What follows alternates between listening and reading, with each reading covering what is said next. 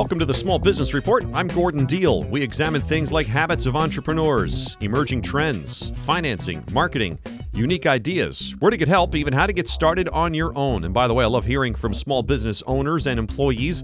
Let's talk about your business. You can email me at gdeal at compassmedianetworks.com. Today's story is a big number of Americans have a so called side hustle. Find out how often they do it and what they earn. Any potential for a small business to develop from it. And when it's okay to invite your new small business colleagues to connect on social media. We'll have those stories after this. When shopping for car insurance, consider this Geico has been saving people money on car insurance for over 75 years. So if you're serious about savings, it's simple. Go to geico.com. After 75 years, they know how to save you money. Small business never stops moving, so Dell's US based small business technology advisors are trained to keep up.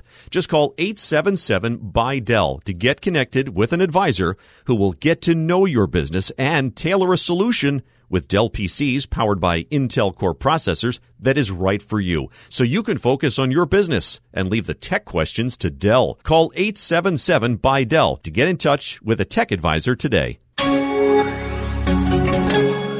How about this for a changing labor force? A new survey by Bankrate.com finds that more than 44 million Americans have a side hustle. How much do they earn and how often do they do it? Insight from Sarah Berger, known as the Cashlorette at Bankrate. Sarah, first off, define side hustle. So, a side hustle is a way to earn extra money other than your main source of income. Um, and we found that 44 million American adults have a side hustle. Um, so, that's obviously really significant.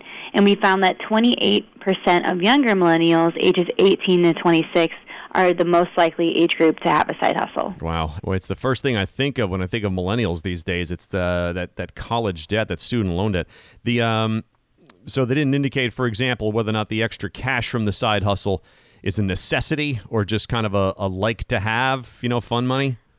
So the most popular reason or the most popular popular use of that money was for living expenses. Yeah. Um, as opposed to disposable income. Right. Um, so we are seeing people working these side hustles and using that money out of necessity, um, which is interesting. It's definitely good that they're spending that money responsibly.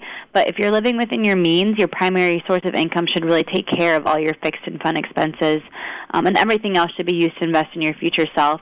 Um, so it's good that they're spending it responsibly, but hopefully people are still living within their means, and and um, and that's important to do. Yeah. So, all right. So, millennials are doing it a lot. What about, uh, say, Gen Xers or baby boomers? Others involved here? Um, yes, we found that older generations are having side, side hustles, um, and younger baby boomers actually, while not as many of them are having these second jobs, they are actually the age group most likely to pull in at least an extra thousand dollars per month. Um, so the ones that are working these side hustles are making a lot of money from them. We're speaking with Sarah Berger. She's the Cashlorette at Bankrate.com. They've got a new survey that finds 44 or more than 44 million Americans have a side hustle. Um, I know when I think of side hustle, I think of Uber. What else are these folks doing? Did they indicate? We are seeing a variety of um, side hustles. People are really getting creative it makes sense that millennials are hustling harder than other generations. They've kind of grown up with social media and the internet, so they've got a firm grasp on how to make money in this gig economy that's dominated by apps and other on-demand services like Lyft and Uber and TaskRabbit. Um, and those those types of services, you can set your own hours, super flexible. Sarah. Sarah Berger, known as the Cashlorette at Bankrate.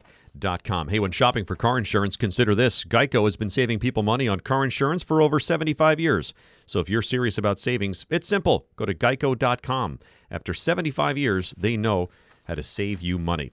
Well, settling into a new job can be tricky, right? Especially when it comes to connecting with new colleagues online. Here's some do's and don'ts from moneyish.com regarding social media connection during your early days and weeks at your new small business gig. First, don't friend above your pay grade. That means your boss and your company's C suite are off limits. The exception here, though, is LinkedIn. Do use this meal test for help. How about this? Different social networks suggest different things. LinkedIn and Twitter are ways to introduce yourself and share industry news. Facebook and Instagram are like going out to lunch and dinner. Here's another don't. Don't friend request people your first day on the job, especially if you have not had a conversation with them.